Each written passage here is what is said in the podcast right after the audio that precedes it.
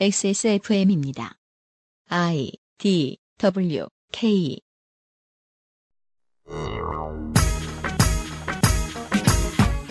해외에서 오래 머무르셔야 하는 여러분, 언젠가부터 그 어느 나라를 가도 한국에 없는 신문물에 적응하느라 애를 먹곤 하시죠. 그 중에서도 핀테크의 변화는 우리가 깔아야 하는 액티브엑스의 숫자만큼이나 멀고 먼 기술처럼 느껴집니다. 새 정부가 하면 좋을, 이 경우에는 반드시 준비해야 할 돈의 변화를 이야기해 보겠습니다. 더불어 금주의 뉴스도 정리해 드리죠. 제37주년 5.18 민주화 운동 기념일에 보내드리는 그것은 알기 싫다입니다.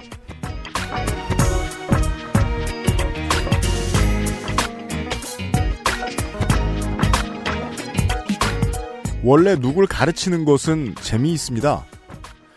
원래 누굴 가르치려 드는 사람에게 반감을 가지는 것은 인간의 본능입니다. 많은 사람이 모여 있으면 그 중에는 멍청이가 있습니다. 가르치려는 멍청이와 배우지 않고 말하려는 멍청이지요. 때로 쌍둥이처럼 구는 이 멍청이의 역할은 특정한 사람에게 고정되어 있지 않습니다. 악마의 영혼처럼 사람 사는 세상을 떠돌아다니죠. 어제는 부장님, 오늘은 내 친구, 내일은 나, 모레는 유명한 칼럼니스트. 이런 식으로 순번을 돌면서 우리를 지배합니다. 이 악마는 악마답게 유혹도 달콤하게 잘합니다. 더 설명해. 화내. 쟤 못 알아들었잖아. 네가 오라. 비웃고 조롱해. 혹은 듣지 마. 쟤 지난번에 잘못한 적 있어. 그거 물고 들어줘. 저렇게 떠드는 애가 없는 게 편해. 너만 떠들어. 이런 식의 내면의 유혹이요. 담해체 시대에 들어 말의 성찬은 민주주의 국가의 주인인 우리 때로 분노와 아집으로 오염시킵니다. 소셜 서비스에도 기사에도 칼럼에도 커뮤니티 게시판에도 우리 모두의 손끝에서 나온 상대방을 이해해주고 싶지 않은 심리에서 발현한 분노가 넘쳐납니다. 현자는 바보와 싸우지 않는다. 엉켜 싸우는 모습을 멀리서 보면 누가 바보인지 구별이 어렵기 때문이다. 라는 옛 성현의 말씀은 잊혀진 지 오래입니다. 우리 모두 다양한 미디어를 동원해 숨쉬듯 엉켜 싸우고 있기 때문인지도 모르겠습니다. 미디어는 매일같이 변화하고 있으니 향후 변화까지 예측은 저도 어렵고 다만 글과 말로써 먹고 사는 소위 전문가들이 붙들고 놓아주지 않았으면 하는 원칙이 있어 말씀드립니다. 다른 그 어떤 부조리에 분노하고 이를 공격해도 좋으니까 그의 자격이 독자에 머물러 있는 사람, 즉 독자들에게는 화내지 맙시다. 커뮤니케이션을 아예 하지 않겠다는 자세에 다름없습니다. 소통할 여지를 자신이 차단하고 그 다음에 또 글과 말로 방송과 지면을 통해 무언가를 떠든다면 그때는 누가 듣길 원하는 거죠? 충분한 사전 지식과 교양이 없는 너는 독자의 자격이 없으니 나가 하는 건가요? 당신의 부모님이나 이웃에게도 그리 말씀하실 건가요? 10년에 달하는 세월 동안 국민에게 욕밖에 먹은 게 없던 민주당도 그렇게 말했으면 지금 얻는 국민의 신임을 얻을 수 있었을까요? 너무 엄격한 잣대인 것 알고 있습니다. 하지만 위기의식은 독자가 아닌 컨텐츠 생산자를 발전시키는 것이 옳습니다. 물론 작가는 자기 작품을 감상할 사람을 지정할 권력도 은연중에 가지고 있습니다. 하지만 그것은 세상에 대한 예의를 놓지 않고 스스로와 세상을 인내하며 얻어낸 결과물 속에서 발휘해야 할 능력이라고 믿습니다. 네가 뭘 하냐고요? 관련된 실수 요 몇 년 사이에 제일 많이 한 축에 저도 낄 겁니다. 저 말고 제 주변에도 그런 사람들 투성이라 자료도 많습니다. 통촉해 주십시오. 2017년 5.18 민주화 운동 기념일에 그것은 알기 싫답니다. 만드는 XSFM의 유승균 PD입니다. 일단 생각나면 말해야 하는 악마의 유혹에 제가 아는 분들 중 가장 쉽게 넘어가는 너무 쉽게 넘어가서 악마 본인이 운영하는 플래그십 생명체 어, 트윗 루시퍼 본점이 아닐까 싶기도 한 분을 모셔서 이분이 일하다 얻게 된 살아있는 경험을 바탕으로 한 핀테크에 대한 이야기를 듣게 될 새 정부에 바란다 세 번째 시간으로 잠시 후부터 꾸며드리겠습니다. 그것은 알기 싫다는 일랑일랑 moisture therapy 빅그린 바디케어에서 도와주고 있습니다. XSFM입니다. 퇴근 후 지친 몸을 위로해주는 건 역시 샤워가 최고예요. 욕조에 몸을 맡길 땐 빅그린 바디오일 몇 방울과 함께하죠. 욕조 안에 퍼지는 일랑일랑의 향기. 휴식 그 이상의 것을 부르기 충분하죠. 물론 혼자여도 나쁘진 않아요. 단지 누군가와 함께라면 조금 더 좋을 뿐이죠. 물기를 닦고 나면 준비는 끝났어요. 속옷을 입는다는 느낌으로 바디크림을 바르기만 하면 되죠. 가끔은 그것만으로 충분하거든요. Big Green moisture therapy. 안녕하십니까 김상조입니다. 빅그린 바디케어. 핫핑크색 요거 말이죠. 어? 그 핫핑크색 이게 빅그린 바디케어 아니에요? 빅그린 바디케어입니다. 일랑일랑 블라블라. 네. 네. 하지만 오늘의 행사는 빅그린 헤어케어입니다. 아 그래요? 네. 아 나 이런 네 죄송합니다. 지난주에도 빅그린 행사 진행된다고 안내 드렸는데요. 아 이게 이벤트 할인 행사가 너무 많으니까 빅그린. 네. 어, 좀 더 정확한 퍼센테이지까지 알려드리려고. 아 알겠습니다. 얼마. 깎아줍니까? 하나 사면 52%, 네. 두개 사면 60%, 세 개 사면 62%, 다시는 없을 행사라고 합니다. 너무한데? 가만있어 봐. 불량인가? 리퍼, 수- 샴푸가 리퍼가 있나요? 가만있어 봐. 사장님이 미쳤을 수도 있죠. 그니까, 그 일반적인 그런 문제잖아요. 제가 그 사장님께서 되게 술을 잘 드시는 분이라는 것 정도는 알고 있는데, 네. 미치시는 모습은 본 적이 없는데. 하지만 정신줄을 놓지는 않았어요. 네. 5월까지만입니다. 그렇습니다. 너무 많이 팔리진 않기를 바라는 마음이 있습니다. 스폰서가 망할 수도 있겠습니다. 뭐죠, 이거? 무슨 근거로? 많은 예. 참여 부탁드립니다. 많은 참여 부탁드립니다. 김상조 기술행정관이었어요. 감사합니다. 화폐 개혁이란 말에 관심이 오랫동안 있으실 분은 별로 없습니다. 화폐가 개혁된다고 인생이 갑자기 필 사람들이 딱히 없기 때문입니다. 화폐 개혁은 보통은 내수 진작, 어, 지하 경제 양성화라든가 그도 아니면 인플레이션 방어를 하고자 하는 의미를 가집니다. 일반적으로는 디노미네이션의 번역어처럼 쓰입니다. 디노미네이션은 뭐 그알싫에서 예전에 몇 번 말씀드린 적이 있습니다만은 돈의 단위를 바꾸죠. 요즘은 그냥 디노미네이션이라고 하지 않습니다. 공화정이 들어선 지 오래된 나라들이 많고 디노미네이션을 몇번 했던 나라들이 많아서 그런 건지 모르겠지만 이젠 리디노미네이션이라는 말을 쓰죠. 맨 뒤에 0을 없애거나 뭐 두 개 없애거나 세 개 없애거나 네 개 없애거나 그래서 뭐 100분의 1에서 만분의 1로 바꾸기도 하고 뭐 최근에 인도 같은 데 보면은 뭐 그냥 큰 단위의 화폐를 새로 찍고 예전 단위 화폐를 그러니까 예전 똑같은 단위 화폐를 없애고 하는 방식을 쓴다거나 아니면 아예 새로운 단위를 만들거나 한국은 현대화 이후 이걸 한 세 번 했습니다. 일제가 쓰던 N을 미군정이 원으로, 그것을 다시 아, 이승만 정부가 환으로, 그것을 다시 원으로 바꾸는 일을 한 적이 있습니다. 하지만 화폐 개혁은 그 가치보다 그 가치를 어떤 물건에 부여하느냐도 중요합니다. 19세기 어른들이 들으면 이해할 수 없는 말입니다. 돈은 돈이지 무슨 소리예요? 그렇지만 이것은 에, 실물 화폐가 이제 여러분이 다 알고 계시듯 플라스틱 카드로 혹은 그냥 인터넷 안에 숫자로 바뀌는 과정 이 진행이 되고 있잖아요. 그래서 화폐에 실제로 붙는 숫자를 어떻게 줄이고 화폐를 부르는 이름을 어떻게 바꾸고 그것보다 좀 더 본질적인 변화로 움직이고 있습니다. 그래서 예전 같으면 화폐 개혁을 디노미네이션, 리디노미네이션에 한정지어서 얘기했는데 요즘은 그 개념이 많이 바뀌었죠. 지난 대선에서는 이 이야기가 나오는 것을 들어보지는 못했지만 지금부터 한다고 해도 이미 늦은 감이 있습니다. 한반도에 계신 청취자 여러분들은 모르고 특정 국가에 살고 계신 청취자 여러분들만 고개를 끄덕이실 문제이죠. 그래서 어, 이 문제에 대해서 겪어보신 분 을 모시자면 다양한 국가에서 돈을 써본 경험이 있어야 됩니다. 그럼 보통 부자여야 되는데 저희들은 부자를 모르잖아요? 그리하여 그냥 돈만 많이 써본 분을 찾았습니다. 2017년 5월에 그것은 알기 싫다의 기획 새 정부에 반한다 세 번째 시간입니다. 현찰을 들고 에, 전 세계를 돌아다니면서 격세지감을 느껴본 9세대 어, 현찰 환타님을 모셨습니다. 예, 안녕하십니까. 네. 그, 항저우라는 데가 있어요. 항저우라는 도시가 있어요. 예, 항주라고도 하죠. 그렇습니다. 상하이에서 버스로 한 2시간? 이제 걸리는 고도인데, 사실 상하이는 이제 19세기 중반만 해도 이제 어촌에 뭐 군사기지였던 진이었던 작은 마을이었죠. 네. 근데 항저우 같은 경우는 뭐 춘추시대 때 월나라의 수도였어요. 네. 여기서, 여기서 이제 와신 상담의 고사가 나오죠. 그렇습니다. 그리고 남송 때는 남송의 수도였고, 음.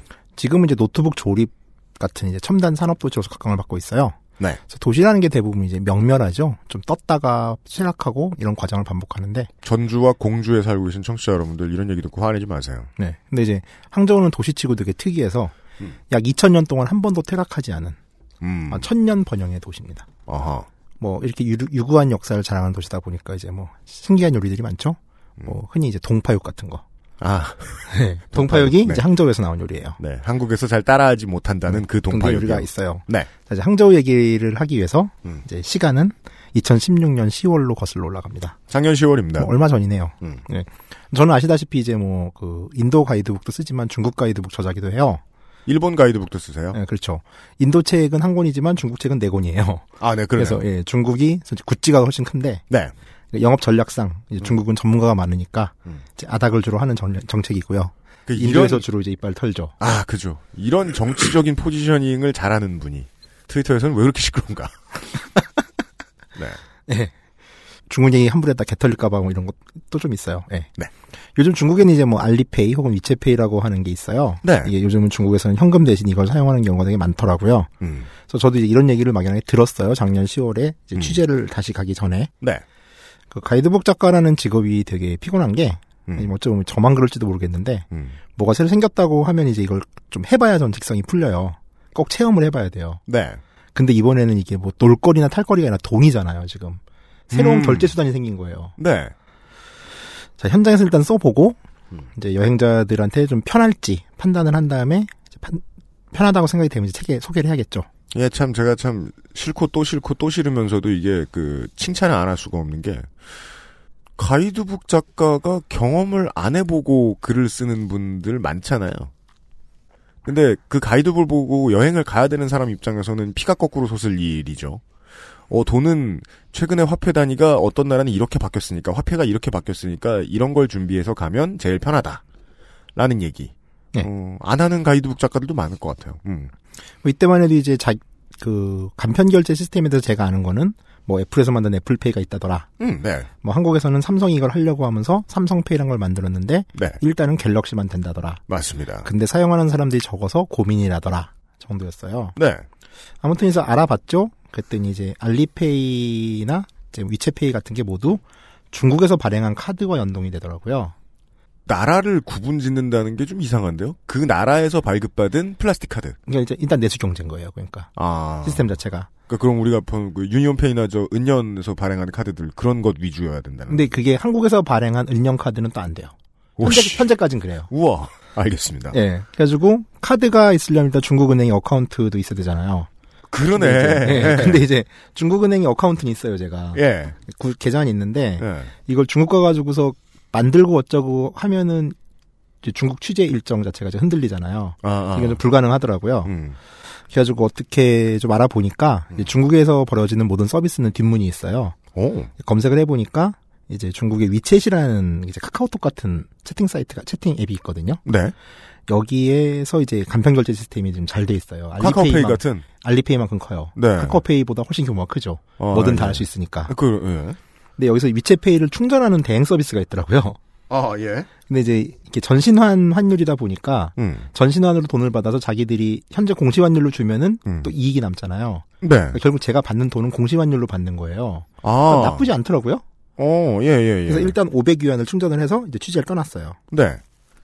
정말 그 놀라운 세상이 펼쳐지더라고요. 500위안 충전, 그, 뭐, 한국식으로 얘기해보죠.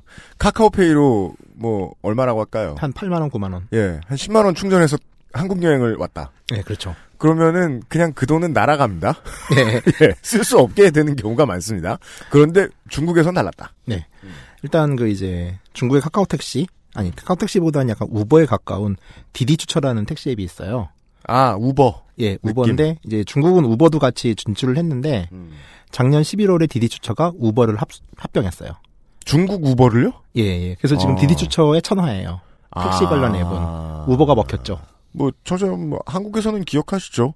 그, 우버와 비슷한 서비스를 한참 열심히 준비하던 대기업들이 다 내려놨죠? 우버도 빠지면서. 음, 그렇죠. 예. 그러니까 중국이 이런 부분에 있어서 경제 개방성은 한국보다 훨씬 높아요. 그죠. 예. 해외에 사시는 분들은 우버가 앱의 이름, 회사의 이름이 아니라 대명사잖아요. 택시 대신 우리가 부를 수 있는 어떤 차량의 다른 이름이잖아요. 근데 네. 한국은 너무 거리가 머니까. 아, 근데 중국은 모든 중국의 IT 서비스가 그러하듯 똑같은 서비스를 하는 다른 12억 상대의 대기업이 나타났다. 그렇죠. 네. 그 우버가 이제 디디 주처에 합병되면서 안 좋은 점은 우버로 택시를 옛날에 부르면 영어를 좀 할 줄 아는 기사가 왔는데 음. 우버가 사라지니까 이게 짬뽕이 돼 버린 거예요. 동네 기사가 온다. 예, 그렇죠. 그건 네. 좀안 좋더라고요. 개인적으로 외국인이라서 안 좋아요, 그거는. 아, 네. 네. 어찌됐건 이제 디디 주처로 택시를 불러요. 음. 그러면 이제 그건 뭐 카카오 택시랑 똑같죠. 택시가 오는 것까지는 똑같은데 네. 이제 계산을 할 때 위챗페이로 결제를 하겠다. 음. 뭐 말이 안 통하면은 핸드폰을 흔들어요. 아. 그러면은 기사가 알아서 스마트폰에다 QR 코드를 찍어서 나한테 줘요. 그 오. QR 코드를 태그하면 결제가 되는 거예요. 오. 그리고 이게 그 택시의 그 계산기 있잖아요. 네. 그거랑 연동이 돼가지고서 네. 그거에 기반해서 영수증이 나와요. 미터기. 예, 미터기랑 예. 예. 연동이 아. 되는 거죠. 한국에서 돈을 내야 되는데 카드나 돈을 안 주고 스마트폰을 떨렁떨렁 흔들면 모르겠어요. 이해하실 기사님들도 있죠. 바코드만 적힌 카드인 줄 알고 그런 게 어 우리 택시는 돼요 안 돼요 정도 말씀하시는 분들이 있을 수도 있지만 어떤 기사님들은 뭔 소리야 이 미친놈이라고 생각하실 수도 있는데 네. 아 기사님이 알아서 QR 코드를 끄집어내서 주신다. 예, 그렇죠. 음. 그 땡핑이라고 하는 이제 중국의 식당 리뷰 사이트가 있어요. 땡핑. 예, 따중망이라고도 하는데 네. 여기는 이제 식당 이외의 모든 것에 사실 리뷰가 붙어 있는 사이트긴 한데 네. 주로 식당 리뷰를 많이 활용을 해요. 어 예. 여기는 위챗페이로 선결제가 돼요. 음. 이건 무슨 말이냐면 소셜 커머스하고 결합이 됐다는 얘기죠. 한국의 소셜 커머스와 결합된 식당들은 초기에 많이 생겼다가 지금 다 망했죠. 그러니까 서비스 같다 이런 그렇죠. 얘기 많이 들은 다음에 지금 다 놓으셨잖아요. 식당 하시는 분들도 별로고. 사실 쿠팡 같이 소셜 커머스로 출발했던 데들도 다 지금 오픈마켓이 돼버렸지. 네. 한국은 이제 소셜 커머스 시장 자체가 없죠, 이제 거의. 그, 예, 위메프, 저 몬스터, 쿠팡 이런 데들도 시- 식당에 소셜 커머스 엄청 뿌렸다가 자기들도 CS 하느라 너무 힘들고. 그렇죠. 어. 자 여기는 지금 중국 같은 경우 엄청난 확장성을 가지고 변화하고 있어요. 신기합니다. 댐핑에 소개된 식당들은 각자 식당의 바우처를 발행을 해요. 우리도 이런 건 경험했습니다. 바우처 선 발행이죠. 음. 어떤 곳은 한 달쯤 미리 구입하면 할인율이 50%를 넘기기도 해요. 음. 이즈음에 제가 이제 어떤 크랍, 그러니까 개를 먹는 집을 갔는데 네. 현찰을 들고 온 사람이 저밖에 없더라고요. 오, 최고 구세대. 일단 되게 놀랐어요. 예. 그러니까 한 1년 사이에 너무 바뀐 거죠. 어디였느냐가 중요하죠. 뭐 예. 번화가에 있는 되게 큰 데였어요? 아니면은 그래도 꽤 유명한 집이긴 유명하긴 했어요. 한 집인데 그래도 유- 그러니까 유명한 집이면 테이블이 많을 거 아니에요. 예, 그렇죠. 저 많은 테이블에서 뭐 작가가 여행 작가 유심히 봅니다. 저 사람들 뭘로 결제하지? 네, 그러니까 이제 손님이 이제 중국은 원형 테이블이 많잖아요. 네. 되게 큰 중국집 테이블. 네. 근데 요즘은 이제 중국도 젊은 세대들은 1인이나 2인이 다니기 때문에 음. 원형 테이블인 대가족 위주잖아요. 그러니까 음. 그런 식의 자리가 이제 의미가 없단 말이에요. 네. 그래서 요새는 그런 원형 테이블에 합석을 시켜요. 아, 예, 제가 테이블을 앉은 바꾸진 않는구나. 예, 제가 앉은 원형 테이블이 한 20인 정도 앉는 되게 큰 데였는데 아, 그러네. 제가 한 8, 9명 결제하는 걸 그 중에 봤는데 네. 모두 스마트폰이었어요. 어. 내가 그거 뭐야 그랬더니 이제 보여주더라고요. 음. 이제 그때 처음 이제 존재를 알았던 거죠. 위챗페이. 예, 예. 그러니까 제가 똑같이 먹는 거를 그냥 50% 저렴하게 먹는 거예요. 그때 50% 쿠폰 발행하던 바우처- 예. 시즌이었거든요. 아. 그리고 한국에서 같은 경우 이제 그 음식의 질이나 이런 것 때문에 문제가 많았는데 음. 아직까지 뭐 제가 몇 군데 경험해본 바에 의하면은 음. 차별하지 않는 음. 라는 느낌을 받았어요. 음식 같은 경우도. 현금을 내도 반값에 바우처를 사도. 예. 예. 그 나이가 좀 있으신 분들은 아시겠지만 중국은 과거에 외국인이 쓰는 돈이 따로 있었어요. 그렇습니까? 외환패라고 그랬는데 예. 그러니까 중국인이 쓰는 이제 런민비, 인민패랑 음. 외국인은 이제 옛날 중국을 가면은 인민패를 안 줬어요. 환전을 하면은 외환패라는 걸 줘가지고서 네. 이 돈만가 쓸 수 있고 이 돈을 쓸 수 있는 식당이나 상점이 따로 있었어요. 멀리 보면 국가가 여행객들에게 국가의 자격으로 그 환율. 덤탱이를 그렇죠. 우와 물가도 훨씬 비싸고. 합 리적이다. 이거 매력 있네. 예. 아. 그리고 이제 이때는 뭐 자금성 같은 볼거리들도 외국인은 더 비싸게 받았죠 공식적으로. 음. 그래서 기본적으로 이제 내국인 경제와 이제 외국인 여행자 경제가 따로 존재를 했었어요 중국이란 데가. 음. 근데 2016년 중국에서의 경험이 어떤 느낌이었냐면은 네. 그러니까 내국인들은 위챗이나 혹은 알리페이로 대표되는 간편 결제 시스템 음. 여기에 따라붙는 이제 각종 할인 혜택을 받는 데 비해서 내국인 할인 외국인은 혜택. 네. 정가를 내는 거예요. 아. 근데 이게 실질적으로 이중 가격제인 거죠. 의도했겠네요. 그럴 수도 있다고 봐요. 그러니까 계속 네. 현찰을 내고 가격표에 적힌 돈을 내는데 억울한 거예요. 계속. 그 이게 뭐 저 명동에서 일하시는 분들은 나쁜 얘기가 아닌 게 이렇게 하는 업체들이 많으니까 그 땅값이나 이제 부동산에 들어가는 비용들은 명동이 이 보통 이제 외국인들한테 많이 벌어냈단 말이에요. 그래서 명동의 유명한 식당들을 가보면 내국인용과 외국인용 메뉴판이 따로 있어요. 그렇죠. 단위만 원으로 갔지. 네. 근데 그걸 국가가 통으로 국가가 먹겠다 하는 식이다. 자, 결정적으로 충격을 먹은 건 이제 앞서 도입부에서 말했던 항저우에서의 경험이에요. 음. 라우토월이라는 식당이 있어요. 네. 이건 이제 요바우셔라고 하는 이제 그 민물새우를 순간적으로 기름에 볶아내는 항저우 정통 요리를 하는 집이에요. 네. 그런 요리인데 이제 이 라우토월은 한 70년 된 집이에요. 우와. 되게 오래된 식당이죠. 예. 몇 대째 하겠죠. 음. 오래된 식당 하면 어떤 느낌이 드세요? 우리나라에서 오래된 식당 음. 하면은 뭐 어디가 있을까요? 그 뭐 저기 어디죠? 그 소고기 국밥집 명동에 있는 거. 아, 네네. 아, 거기 뭐더라 거기가 이름이? 그뭐 서울에서 보는 오래된 식당은 보통은 국밥, 뭐 설렁탕. 설렁탕집 같은 경우. 예. 그럼 대부분 노인들이 가득하고 맞아요. 오래된 그 약간 기름때가 낀 바닥과 네. 미끌미끌한 테이블. 음. 그 약간은 불친절한 서비스인데 음식은 맛이 있는. 그러니까 불친절 학원 말곤 일단 가고 그리고 네. 카드까지 받아 주니까. 네, 카드는 받아주는데 의외로 그런 집은 또 현찰 결제가 많죠. 아, 연세 드신 그렇죠. 분들이 많다 보니까. 네. 자, 70년 된 집이에요. 메뉴판이 없어요. 들어갔더니. 그리고 탁자에 QR코드가 있어요. 네. 그래서 차일단 달라고 메뉴판 달라 했더니 QR코드로 위챗으로 찍으래요. 아, 이 개꼰대야. 그래서 위챗으로 찍었어요. 예. 스마트폰에 메뉴판이 나오는 거예요. 예. 종이 메뉴판이 없어요, 이 집은. 어. 근데 그래서 또 또 테스트를 했죠. 가이드 작가니까. 음. 위챗을 안 까는 사람도 있을 거 아니에요. 예. 그럼 네이버 QR로 태그하면 이게 나오나? 예. 네이버 QR로 태그했더니 에러 메시지가 뜨더라고요. 위챗이나 어. 다른 걸 써라. 중국에서 나오는 채팅, QQ 아. 같은 걸 써라. 아. 라고 하더라고요. 그러니까 이제 위챗은 그냥 앱만 다운받으면 가입할 수는 있어요. 신식은 위챗 신, 페이를 활성화하는 게 어렵지. 신식은 신식인데 중국 특유의 폐쇄성은 지적을 해야 되는군요. 그렇죠. 예. 그러니까 모든 게 내국인 시장인 거라니까요, 중국은. 어. 그래서 메뉴판이 열리고 이제 이걸 가지고 이제 사진이죠, 기본적으로 이제 메뉴판이. 네. 중국어만 있는 게 아닐 거 아니에요. 네. 그리고 영어 번역도 되더라고요. 아. 버튼 누르면은. 예. 그러면은 뭐 요바오샤 1 한 다음에 엔터 누르고 음. 또 이렇게 화면 swipe 해가지고서 음. 다른 메뉴 고른 다음에 결정을 누르면은 음. 주문서가 날라가요. 음. 자동으로 날라가죠. 네. 그러면 주문을 하고 나서 1분 안에 종이 영수증을 가지고 와요, 점원이. 내가 주문한 내용에 대해서. 음, 음. 이 종이 영수증은 생각을 해봤는데 음. 왜 필요하냐면은 음. 접대나 이런 경우 내가 먹은 걸 증명해야 되는 경우는 종이 영수증을 아예 제출해야 되나 봐요. 음. 종이 영수증은 주더라고요. 아, 회사에서 필요하다거나. 그렇죠. 예. 자, 음식을 다 먹었어요. 아, 그리고 종이도 그 주방에는 붙어 있을 수 있겠죠. 두 페이지가 나와가지고 한 페이지는 주방에 붙어 있다거나 네, 주방에 그렇죠. 뭐 화면으로 뜰 수도 있겠지만. 그리고 그 영수증에 QR코드가 있어요. 그건 또 뭐예요? 결제를 그걸로 하는 거예요. 아. 그러면 위챗 페이를 설정한 상태에서 그 QR코드를 태그하면은 내가 현재 먹은 금액이 떠요. 그런 거서 결제 버튼 누르면 결제가 되는 거 끝이에요. 지금 여기까지만 들으면 그 입구에서 출입구에서 중요한 일을 담당하는 사람 이 할 일이 거의 없어졌습니다. 그렇죠. 이쪽의 페이 시스템을 통해서 미리 예약하고 주문하고 가. 뭐 노쇼 방지 시스템은 앱을 통해서도 가능할 수 있겠죠? 그렇죠. 그 가. 그 사람이 누군지 확인할 필요 없어. 들어왔을 때 마치 KTX가 저 사람 탈 때 표 확인 안 하듯이 아 그냥 이 사람이 여기 앉아 있구나. 그 메뉴 시켰어요. 스마트폰으로 결제했어요. 나갈 때도 들어올 때도 인사할 사람 필요 없을 수 있겠네요. 그렇죠. 어. 근데 이게 지금 젊은 층한테 어필한 가게가 아니에요. 가게를 딱 보면은 가족 단위의 식사하는 분들도 많았고 음. 노년층도 많았어요. 오래된 식당이니까. 그들이 다 위챗페이로. 다 위챗페이로 QR코드 태그해가 주문하고 음. 위챗페이 결제를 하는 거죠. 네. 그래서 물어봤어요. 점원한테 현금 결제할 수 없냐고. 음. 안 된대요. 안 돼요. 예. 안 된다. 예. 자, 그 사람 뭐 이제 알아야 이제 보인다고 하잖아요. 네. 그러니까 이쯤 돼서 이제 문화 충격 겪고 나니까 이제 거리 풍경이 보이더라고요. 그랬더니 이제 한국에서 뭐 천 원에 세 켤레 하는 스타킹 파는 리아카 노점, 아 거리가 달라 보입니다. 예, 길거리 군밤 장수 이런 분들이 다 스마트폰 결제가 가능한 거예요.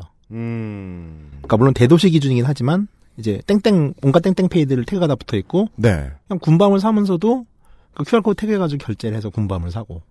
아. 그러니까 이제 현찰을 안 쓰게 되는 거예요. 그래 가지고 급히 서울로 연락을 했죠. 네. 저 혼자 취재 갔거든요. 예. 2,000위안 빨리 충전해 달라고.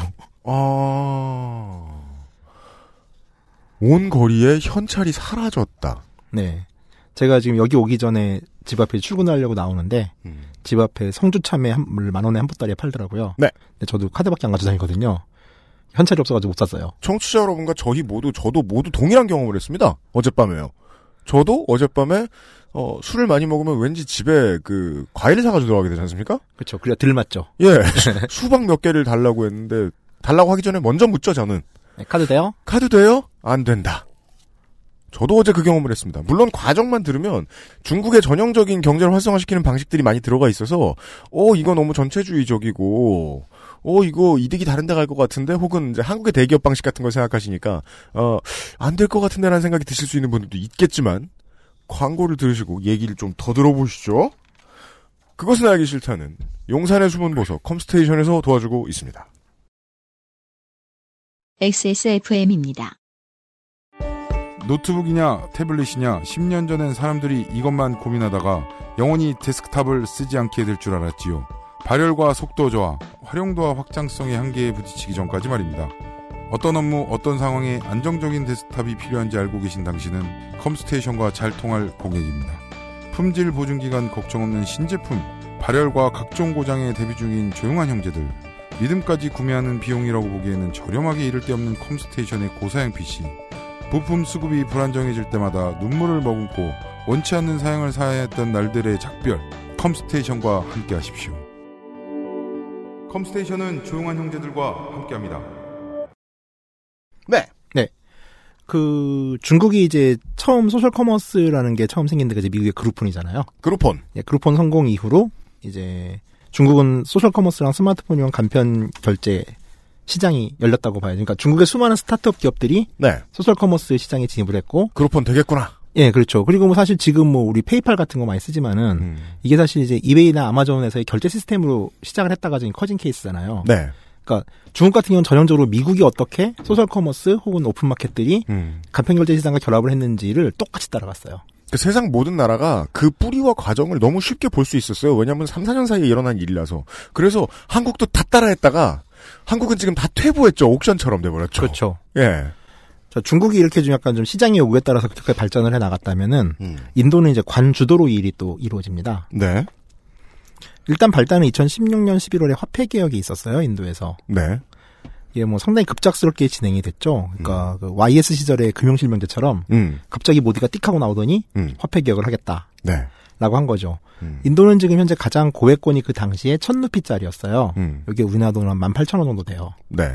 근데 1000루피짜리를 발행을 중단시키고 음. 발행과 사용을 중단시키고 음. 500루피짜리도 똑같은 조치를 취했어요. 음. 그래서 500루피를 신권으로 교체하고 네. 국권은 이제 못 써요.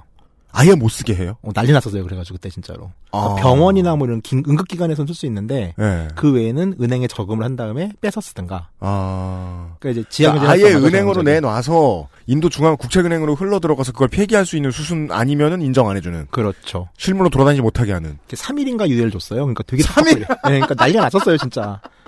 통풍 환자는 어떻게 하라고? 그렇죠. 그리고 이제 천 루피는 아예 없애지고 없어버리고 음. 없애버리고 이천 루피짜리가 새 생겨났어요. 최고액권을 높이는 것도 화폐 개혁이죠. 그렇죠. 예.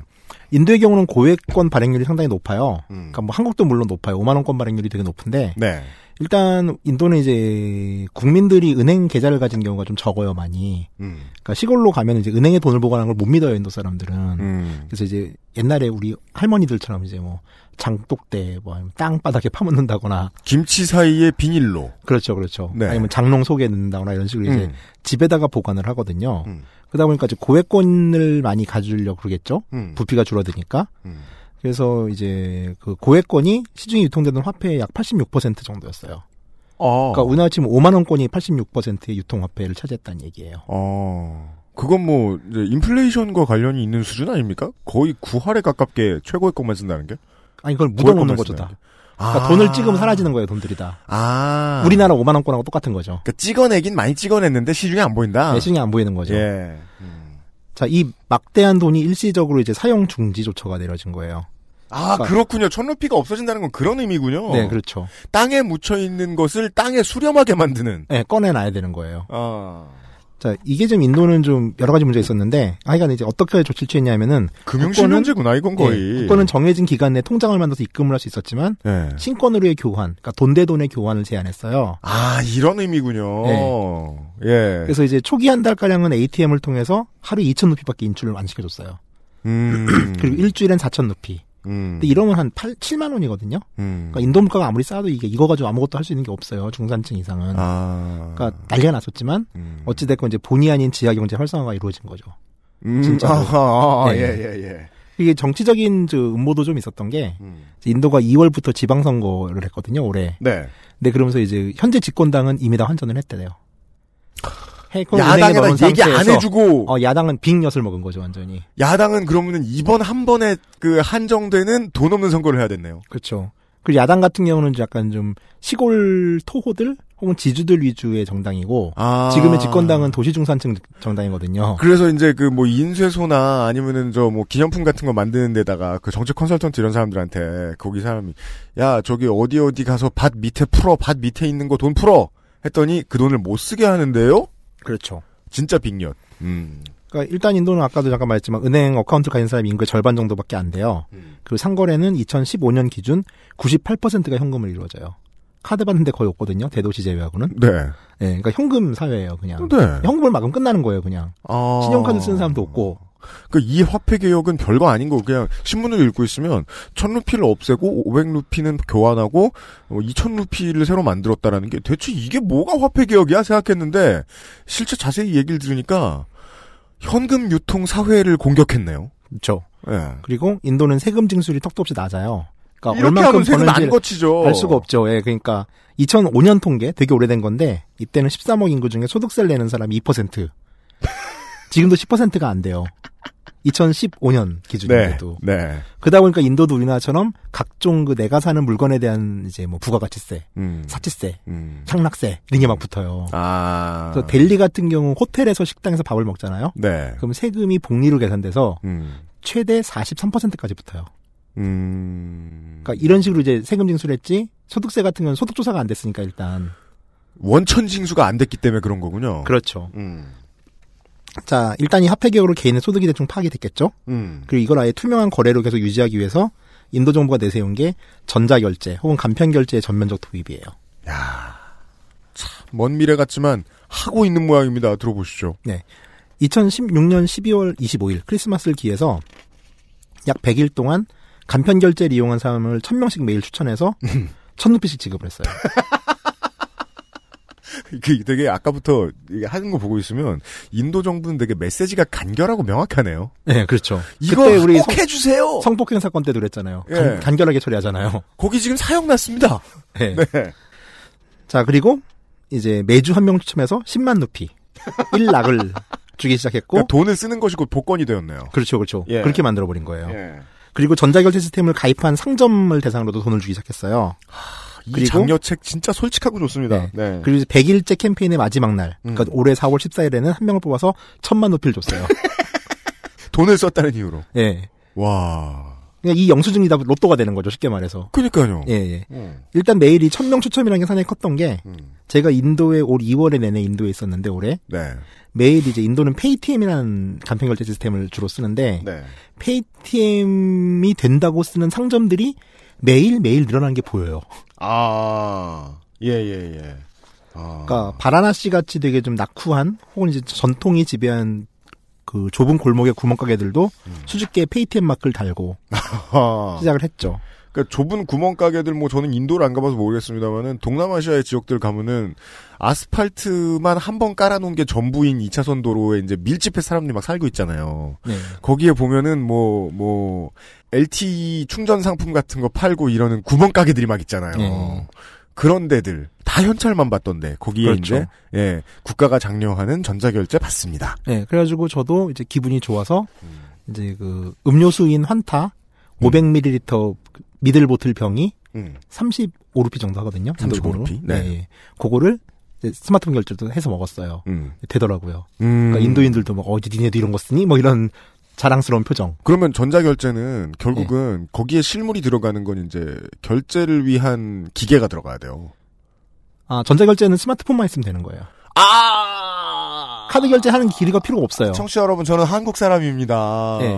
아. 그러니까 스마트폰에서 그 결제 금액에 대한 QR이 뜨고 그걸 내가 태그하면 되는 거예요. 한국 시사 프로 진행하는 사람은 이런 생각밖에 안 드는 거예요. 그래, 이것도 결제 시스템 마련해야 되고, 국가가 따로 해주는 뭐, 액티백스 가득한 뭔가를 만들어야 되고, 블라블라, 블라블라 자시고 하면은, 결국은 국가에서 하청 주는 업체 몇을 위해서 새로운 시스템을 다 만드는 거니까 쓸모없을 거야 생각했는데, 그냥 스마트폰으로 끝! 그렇죠. 우리는 이제 신용카드 사이다 보니까 신용카드 결제기가 단순화되긴 했죠. 요새는 스마트폰에 연결해서 쓰는 조그만 기계도 있는데 이제는 네. 여기는 이제 그것도 필요 없는 거예요. 그러면, 가만 있어봐.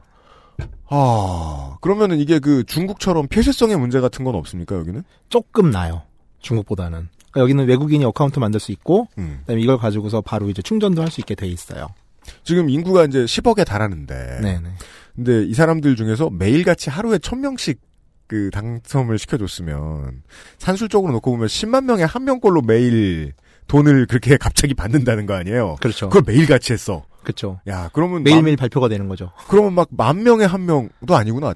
천, 뭐, 오천 명에 한 명. 그렇죠. 동네에 한두 명은 내가 돈 썼다는 이유로 돈을 국가로부터 받아본 적이 있는. 그렇죠. 아. 이 페이티미 페이티엠이라는 회사는 이제 2010년에 생겨요. 음. 이때는 그냥 모바일 폰 충전 같은 건 업체였는데 음, 거의 6년을 그냥, 그냥 버티다시피 했다가 음. 이제 화폐 개혁 이후에 급물살을 타는 거죠. 아하. 그래서 화폐 개혁 이후 15일 만에 신규 고객이 800만 명이 증가하고요. 네. 가맹점이 매일 4만 개씩 늘어나요. 어머, 진짜, 그러면 사장은 울고 싶지도 않아요. 말이 안 되거든. 갑자기 회사가 천 배씩 커지니까. 그렇죠. 어. 그래서 이제 2017년 1월 현재예요. 좀 이후 통계가 안 나와요. 네. 2017년 1월 현재 사용자가 1억 5천만 명이에요. 네. 근데 이 정도면 인도가 도시화 인구가 적기 때문에 네. 도시화 인구 기준으로 봤을 때는 약 한 반 정도는 쓴다고 보면 돼요. 아, 두 명에 한 명. 예. 그리고 당연히 투자 소식도 들려서 최근인 4월 중순에 일본의 그 소프트뱅크 음. 손 회장님께서 네. 원 빌리언 달러를 투자한다는 아. 뜨게 됐습니다. 이거 늦은 투자 아니네요. 적당하네요. 예. 그리고 실제로 인도도 이제 뭐 울라캡이라고 하는 음. 또 우버 같은 택시 결제 시스템 같은 게 있는데 네. 여기서도 지금 이제 페이티엠으로 결제할 수 있고요. 음. 그러니까 구멍가게를 비롯해서 물론 이제 거긴 노점상까지는 중국처럼 퍼지진 않았는데 네. 어지간한 가게들은 이제 페이티엠 결제가 가능해지고 있어요. 그리고 음. 기차표를 샀을 경우에 할인 혜택도 지금 주어지고 있고요. 네. 페이티엠으로 기차표 결제하면은 어. 아니, 이건 지금 할인이 있어서 좋다기보다 그건 정책적으로 칭찬한 거지. 나중에 할인이 없어진다고 해도 그 써보면 화폐가- 편하거든요. 화폐가 없어졌을 때를 생각해 보면 말이에요. 그렇죠. 아. 그러니까 인도는 현금사이기 때문에 아직까지 소매치기들이 되게 많아요. 지하철 같은 데 타면은. 음. 근데 우리도 사실 소매치기가 없어지게 된게 음. 신용카드가 보급되면서부터거든요. 맞아요. 그러면서 소매치기가 할 수 있는 일의 의미가 배 없어졌잖아요. 네. 그러니까 이제 사회 전반이 좀 바뀌고 있는 거죠. 그, 그, 구걸하시는 분들이 많이 줄어들었는데, 그분들이 없어진 게 그분들이 돈을 잘 벌게 돼서가 아니라, 사람들이 현금을 적게 가지고 다니니까, 예. 그 직업에 입성할 수 있는 길이 매우 좁아지는 거 아니에요. 그렇죠. 물론 나중에 는 스마트폰으로 구걸하시는 분이 생기겠지만 말입니다. 아, 곧 나옵니다. 그 얘기도. 좋은 얘기 같습니다. 네. 자, 이런 이야기를 중국과 일본에 대해서 해드렸는데 이것을 인도, 인도, 인도. 아, 네, 죄송합니다. 중국과 인도에 대해서 이 이야기를 해드렸는데 아, 이 이야기를 왜 했느냐는 광고를 듣고 좀 나눠보죠. 그것은 알기 싫다는 나의 마지막 시도 퍼펙트 25 전화영어에서 도와주고 있습니다. XSFM입니다. 내 인생의 6개월이 그냥 날아가 버렸어. 한국인 가게에서 일했지. 퇴근하면 집에 그냥 있었지. 친구도 못 만들고. 워킹 홀리데이 진짜 별로야. Um, excuse me. Why don't you call Perfect 25? 뭐? Perfect 25. 그래서 뭔데 그게? Perfect 25 English phone call service. 이거 말하는 거야? Perfect25.com? Oh, you got it right.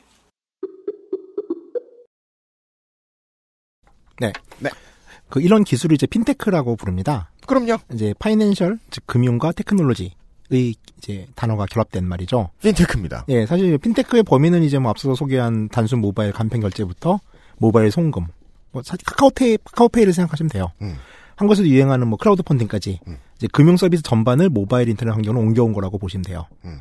이 핀테크 중에 이제 최선봉 그리고 우리 생활에 가장 밀접한 게 바로 모바일 통한 간편 결제 시스템인 거죠. 네. 뭐 한국에도 있는 거 아니냐 이렇게 하면 맞습니다. 한국에도 있어요 당연히. 음.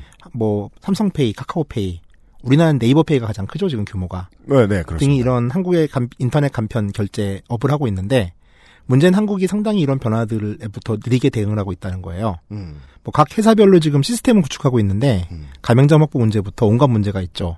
네. 특히 한국 같은 경우는 이제 그 데스크탑에서 모바일로 인터넷 뱅킹 옮겨오는 시점이 좀 늦었어요, 많이. 그렇습니다. 일단 액티브엑스 아직도 못 움직이는 분들이 많아요. 그리고 공인인증서 음. 그렇죠. 이게 이번 정부에서 이제 없앤다고 얘기를 했는데 음. 사실 국제적인 기조나 아니면은 이 현금 운용 사회에 대한 흐름을 봤을 때는 음. 박근혜 정부 초기 때 공약이 나왔어야 되는 얘기들이에요, 이 얘기는. 그 빠르면 5년, 길면 10년 늦었다. 예, 그렇죠. 예. 그러니까 이 두 가지 장벽으로 인해서 일단 한국의 그 인터넷 금융 시스템 자체가 되게 폐쇄적이죠. 네. 자, 중국에서 위챗페이나 알리페이 혹은 뭐 미국에서 유행하는 페이팔을 보면은 네. 아까도 말씀드렸다시피 인터넷 상거래 음. 혹은 소셜 커머스하고 결합을 하면서 그쪽에서 결제 시스템이 필요해서 시작을 했고 이게 음. 커져나간 케이스예요. 아, 아, 그러니까 아, 네네. 동반 성장을 해야 되는 문제인데 음. 한국 같은 경우는 지금 뭐 11번가가 시럽을 민다거나 이런 식으로 좀 소규모 움직임이 있지만은 업체마다 다 다르죠. 일단 우리는 그쵸 인터넷 전자상거래는 활성화가 됐는데 음. 이것에 대해서 결제 시스템 자체는 음. 한국 특유의 폐쇄적인 정책으로 인해 가지고 따라오지 못했다는 거예요. 맞습니다. 그러니까 이제 인터넷 쇼핑몰만 지금 성장을 한 상태죠. 그러니까 음. 다른 나라가 걷는 길과 다른 전형적인 갈라파고스 얘기를 걸었어요. 네. 자, 2000년대 초에 그 동남아를 제가 여행할 때 가장 놀랬던 게 음. 이제 불과 몇 년 전까지만 해도 유선 전화망이 깔려 있지 않던 지역들이 모바일 폰이 생기면서 갑자기 급속도로 통신 환경이 좋아지는 거예요. 음. 그러니까 이제 인도만 해도 2000년대 초반에 유선 전화 한대 놓으려면 6개월 최소 걸렸거든요. 아, 정말요? 예, 예. 그러니까 그 유선 전화를 한 대 받으면은 이걸로 장사를 했어요. 그래서 아, 네네. 전화방을 하는 거죠. 그뭐 그- 이상한 전화방 아니고요. 저 전화를 하는데요. 네. 우리 어머니가 가끔 하시던 말, 옛날에는 전화를 급하게 해야 됐으면 전화국에 갔다. 네, 그렇죠. 라는 이야기. 아, 근데 인도의 2000년이면 한국에서는 이미 그 IDS, PCS, PCS. 예, 예, 초고속 모뎀이 대중화되기 시작한 때였잖아요. 네. 아, 저희 집이 서울시 강동구에서 ISDN 최초로 간 집이에요. 그러니까요. 진, 상 부려가지고. 네, 그때 네. 그, 그 광고에서 최지우 씨가 밝게 웃을 때만 해도 저는 앞으로 영원히 한국이 제일 빠르겠구나라는 생각을 했었는데 말이죠. 속도는 빠르죠, 지금도. 음, 네. 속도만 빠르죠. 음, 자, 인도만 해도 이제 그런 상황이었는데, 모바일이 생기면서, 음. 이제 유선 전화망을 깔지 않고 바로 모바일로 넘어가 버린 거예요. 그러니까 우리는 아. 단계별로 넘어갔잖아요. 그렇죠. 근데 대부분의 많은 동남아 국가들은 유선전화망이 채 전국적으로 깔리기도 전에 그냥 모바일망으로 넘어갔어요. 그러니까 국가가 인프라를 투자하기 전에 음. 개인 기업들이 그냥 무선 중개소 놓으면서 아. 통과를 해버린 거죠. 아하. 그러니까 한국 같은 경우는 지금 이제 화폐 결제에서 음, 신용카드 혹은 직불카드 결제 음. 그러면서 이제 땡땡페이로 넘어가는 걸 순서라고 보고 있는데 인도 같은 경우는 보더라도 신용카드를 가지 않은 상태에서 바로 넘어가 버린 거예요. 플라스틱 실물 카드를 거치지 않은 수준이다 거의. 그렇죠. 그러니까 음. 우리는 오히려 이제 신용카드 익숙하다 보니까 음. 실물 카드조차 없으면 불안해하는데 맞아요. 인도 같은 경우는 그 경험을 뛰어넘어 버리니까 우리가 생각하는 우려들이 의미가 없는 거죠. 음, 그리고 그렇게 돼도 빨리 갈 수 있는 계기가 또 되기도 했죠. 그렇네요. 그뭐 2000년대 초반에 한국이 전국적인 초고속 인터넷망을 깔고 음. 뭐 세계에서 가장 빠른 망을 구축했다고 한 지가 이제 십수년째죠. 네. 우리는 이제 그걸로 공인인서 가지고 데스크탑에 앉아가지고 인터넷 뱅킹을 하면서 앞서가고 있다고 막 뻐기고 있었어요. 액티브엑스를 10개 깔면서. 예, 그리고 저도 막 우와 이런 게 돼 막 이랬는데 네. 어느 선가 어느- 이제 정확히는 보수 정권 9년을 거치면서 정보통신부라는 일종의 국가 IT 정책의 최종 결정자가 살인 상태에서 네. 이제 완벽하게 아무 일도 안 했던 거죠. 그러네요. 그러니까 물론 이제 좋은 대기업 덕에 우리는 좋은 하드웨어를 만들어내고 있어요. 뭐 갤럭시도 있고. 근데 그럼요. 근데 어느새 모바일을 접어들면서 이제 이 하드웨어의 문제가 아닌 음. 소프트웨어의 문제가 그 정책의 문제, 시스템의 이- 문제들이 바뀐 거죠. 처음에 아이폰 들어왔을 때 사람들이 하던 얘기죠. 아이폰 좋은 건 좋은 건데 한국에서 아이폰 가지고 할 수 있는 일이 다른 나라에서 아이폰 가지고 할 수 있는 일의 절반도 되지 않지 않느냐. 한국의 실정이죠, 늘. 예. 예. 근데 그게 바뀌지 않고 있다. 그 그래서 갤럭시 시리즈가 되게 놀라운 거죠. 이렇게 스마트폰으로 할 거 없는 나라에서 이런 하드웨어를 만들고 있다니. 2010 이게 이렇게 이제 흘러가다가 시간이 2016년쯤 되니까 음. 저는 이제 한국에 사는 사람이죠. 그리고 음. 제가 또 꽤 IT 덕후긴 해요. 음. 온갖 장비 다 사는 인간이거든요. 네. 근데 분명히 우리보다 저개발 상태로 느낀 나라를 매년 취재하는데 음. 어느 날 갑자기 세상이 바뀌어 있는 거예요. 그러니까 그러니까요. 예, 이게 좀 흥분한 저의 이야기인 거죠. 음. 그래도 참 확실히 우리 저 현찰 환타께서 캐시 환타가 낫지 않나? 예, 허구한 날 그 뭐냐 트위터에서 하는 것 같지만 그래도 저 정말 막 떠들어야 될그막 떠들면 안 되는 것들은 그다지 많이 떠들지 않으세요. 왜냐면 나가서 보면 되게 격세지감을 느끼는 엄청난 것들이 많을 거 아니에요. 그거를 다 정리해서 글로 쓰기 너무 힘들고 네. 네, 말이 편하죠. 사실 이건 이제 전 세계적인 흐름입니다. 음. 인도는 곧 지하철 티켓 발매 시 현금 사용을 중단할 예정이에요. 네. 아, 예. 예, 예, 예. 그렇게 빨리 바뀌고 있어요. 지금 아까부터 이 저 지하철 티켓이라든가 식당에서 메뉴 고르는 이런 거 계속 말씀해 주시는데 제가 지금 막 떠오르는 건 한국에 저렇게 많은 키오스크들. 음흠. 책을 빌릴 때, 지하철에서 뭐, 저, 발권할 때, 요즘은 식당에서도 참 우스운 게 도입되고 있는 상황이에요. 그렇죠. 키오스크에 가서 물건 뭐, 뭐 식당, 저 뭐냐, 메뉴 뭐 할지 누르고, 네. 돈을 집어넣고, 심지어 요즘 나오는 키오스크들 중에 어떤 게 있냐면, 카드 안 받는 키오스크가 있어요. 그 현찰만 받아요? 예. 네. 어. 그거 백종원씨 프랜차이즈예요. 그러니까 아. 최, 최신이야, 최신. 아, 그, 라, 그, 멸치국수집 얘기하는 거구나? 맞아. 예, 예, 예. 짱 맛있어. 어, 나는 이거 술 먹고 새벽 2 시에 먹으면 죽이죠, 그거 진짜. 근데, 그 거대한 키오스크가 우리한텐 최신 문물이라는 거예요. 그건 약간 이제 일본식 자판기를 베낀 거죠. 예. 인도는 건너뛰었다라는 말씀을 드렸어요, 지금. 그렇습니다. 중국이나. 예. 자, 이게 지금까지 저는 이제 아시아 전문 작가다 보니까 아시아의 얘기예요. 음.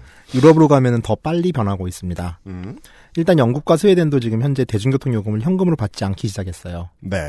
덴마크는 소매점에서 현금 결제를 제한하는 법률을 결정, 제정했어요. 아. 그러니까 현금을 안 받아도 되는 거예요.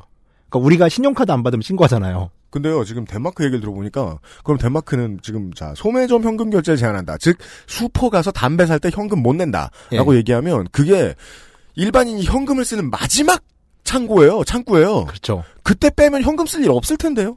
예. 그러니까 일단은 뭐 거절할 수 있는 제한이고 음. 자율적으로 현금을 안 받을 수가 있는 거예요. 그래도 고발되지 않는 거죠. 네. 자, 일단 올해 1월 1일부터 덴마크는 화폐의 직접 생산을 중단했어요. 그러니까 이 결과가 보이니까 드린 말씀이에요. 예. 구멍가게까지 돈을 못 받게, 그 현찰을 못 받게 하면, 이제 국가는 현찰을 안 찍어내야지. 그렇죠. 그래서 현재는 이제 필요한 돈은 다른 나라에서 위탁 생산을 하는데 전체적으로 이제 화폐 유통량을 줄이고 전자화폐인 이크로네를 국가적으로 도입한다는 계획을 세웠어요. 어, 거대한 철학의 변화입니다. 네. 그 덴마크 최대 은행인 단스케 뱅크는 2013년에 사실 이제 모바일 간편 결제인 모바일 페이를 도입했는데 음. 이미 이제 현재 덴마크 인구 중 그러니까 560만 명 중에 300만 명 정도가 사용을 하고 있고 다 쓰는 거네요. 그렇죠. 예. 그리고 심지어 덴마크 노숙자에게 적선하는 것도 이제 모바일로. 왜냐하면 그렇구나. 노숙자들도 혹은 거지들도 스마트폰을 가지고 있으니까요. 그러니까 요 개념이군요. 이것도 이제 QR 코드 찍는 거죠. 그러니까 뭐 노숙자와 식으로. 거지도 지하 경제였잖아요. 그렇죠. 모든 게 양성화되네요. 모든 게 다 올라오는 거예요. 그 이러면 뭐 이 나라는 또 합법입니다만은 국가가 뭐 투명해지는 거죠, 진짜. 그게 저 매춘 도박 했다는 거 다 그러니까 굳이 김영란법 가지고 이렇게 복잡하게 만들 필요가 없는 거예요. 매춘과 도박에도 세금 다 받고 일일이 꼬박꼬박. 그렇죠. 야. 자, 유럽에서 가장 먼저 지폐를 발행한 나라로 역사책에 오른 스웨덴 같은 경우는 2015년 기준 현금 결제 비율이 20% 정도밖에 안 돼요, 이미. 2년 전인데. 네네. 여기도 이제 대다수 소매점들은 지불 수단을 카드로 한정하고 있고요. 음. 손님들이 현금을 내밀어도 거절할 수 있도록 법을 개정했어요. 음. 그러니까 스웨덴 정부의 목표는 2030년까지 현금 사용을 중단하자다. 잠시 후에 현찰 환탁해서 말씀해 주실지 모르겠지만 한국이 그 정부가 이것을 민기적 민기적하며 똑바로 하지 못하고 있는 무능을 과시하는 동안 민간에서는 카드 회사가 폭리를 취함으로써 시대의 발전을 막았거든요. 그렇죠. 그리고 네. 다른 대체 수단이 들어오는 걸 막고 있죠, 지금. 그죠? 예. 어, 그 부분은 국가가 컨트롤해야 할 부분인데 아무튼 예. 네. 하여간 이렇게 되면 이제 정부로서는 나라 안에서 발생한 돈의 이동이 투명해진다는 장점이 있죠. 음. 그러니까 안정적인 세수를 예측할 수 있고 음. 또 세금을 공정하게 부과할 수 있고 그렇습니다. 그러니까 국가 전체가 투명해지는 거예요. 네. 그러니까 우리가 생각하는 지금 말하는 뭐 부패를 척결하기 위한 어떤 정책들이나 공약들이 나오는데 음. 이건 그렇게 접근할 문제가 아니라는 거죠. 음. 그리고 되게 많은 나라들이 이걸 지금 사례로서 몸소 보여주고 있고 네. 심지어 그 복잡 다단한 인도에서조차 네. 도입을 성공적으로 좀 도입을 하고 있는 시스템인 네. 거죠. 네. 자 그리고 이제 모바일 간편 결제 시스템 간편 결제가 도입됐을 장점 중에 하나는 소비자 입장에서는 음. 일단 카드사와 달리 이제 가입도 좀 자유롭고 이러다 보니까 음. 뭐 별도의 결제 기구를 아까 구입하지 않아도 된다는 얘기 했고요. 네. 스마트폰 다 가지고 있잖아요. 음. 그리고 뭐 이런 얘기 있잖아요. 명세상인을 살리고 뭐 골목상권을 살리겠다 네. 얘기하는데 사실 이거는 이런 플랫폼을 만드는 게 어떤 정책보다도 훨씬 더 유리한 거죠. 그렇죠. 왜냐하면 방금 우리는 아까도 얘기했지만은 소소한 뭐 극장 앞에서 파는 쥐포 음. 서울 극장 앞에 지금도 있잖아요. 음. 군밤, 음. 군옥수수 음. 여기 좀 마포역에도 가면 많잖아요. 맞아요. 현찰이 없으면 못 먹잖아요. 음. 그러니까 이런 것들을 그냥 쉽게 먹을 수 있고 또 저 같은 경우도 돈을 확실히 많이 쓰더라고요. 근데 이게 실제 돈이 움직이는 것도 아니고 음. 그러다가 우리가 신용카드 처음 썼을 때 그랬잖아요. 신용카드 쓰면 과소비한다고. 네. 돈 얼마 쓰는지 몰라서. 네. 근데 간편 결제가 들어가니까 음. 신용카드보다 감이 더 없어져요. 아. 많이 쓰게 돼요, 되게. 그러니까 국가 입장에서 봤을 때는 너무 좋은 거군요. 우물물을 막 퍼쓰니까 동네 그렇죠. 사람들이. 예. 그러니까 뭐 이제 저도 흥정하기 싫어가지고 뭐 한 번 먹, 두 번 먹고 한번 먹고 이런 경우가 있는데 음. 이게 어떤 효과가 있냐면은 그 나라의 물정을 모르는 외국인한테는 음. 알게 모르게 모두게 다 정찰제가 되고 바가지를 없게 되는 거예요. 그게 너무 중요해 보여요. 네. 그러니까 그 모든 상인의 기본적인 그 요건이 되는 거 아니에요. 정찰제. 예, 모든 정찰 모두에게 정찰제가 시행이 되고 예. 씌울 수가 없게 되는 거죠. 그러니까 파는 사람들에게 딴 맘을 절대로 못 먹는. 기록이 남으니까 고소할 때도 신고할 때도 훨씬 유리해지죠. 증거가 다 남으니까. 그러네요. 현찰 거래 같은 게 영수증 달라고 하는데 우린 영수증 문화도 아니잖아요. 기본적으로 현찰 줬을 때 특히 예. 외국인이. 예. 그러니까 인사동 같은 데 가면 정말 이러거든요. 일본 사람들 가면은 소주 두 병에 안주 세 개에서 10만 원 받아요. 예? 그게 패키지 가격이에요. 우와. 정말 그렇게 받아요. 메뉴판 두 개 가지고 있으면서. 정태춘 선생이 인사동을 싫어하시는 이유가 있었군요. 어. 그분은 뭐 한국 사람처럼 생겼는데. 뭐 약간. 네. 어. 그러니까 이제 좀 더 투명해지면서 더 많은 소비를 할 수 있는. 그러니까 경제 활성화 정책 100가지 내는 것보다 훨씬 나은 구조 시스템인 거죠, 이게. 그 인간의 문화에서 한두 가지를 없애는 게 아니에요. 지금 흥정까지 없애요. 그렇죠. 매우 많은 분야에서 흥정을 반드시 해야 되는 분야만 남겨놓고 다 네. 없애겠네요. 경매장 빼고. 네, 그렇죠. 그러니까요. 네. 그리고 우리는 분명히 이제 이게 시대적 조류인데 인도나 중국보다 뒤처지고 있는 거죠. 음. 자, 한국의 경우를 잠깐 살펴볼까요? 네. 자, 중국의 경우는 재벌 마윈 유명하신 분이죠. 네. 어떻게 2020 생겼는지 아시죠? 예. 예. 네. 2020년까지 중국에서 대다수의 현금 거래가 사라질 거라고 예측을 했어요. 네. 3년 남았어요. 2020년이에요. 예. 3년 남았어요. 우리는 지금 뭐라고 있냐면은 2017년 4월부터 한국은행에서 네. 동전 없는 사회를 향한 첫걸음을 시작합니다. 그렇습니다. 네.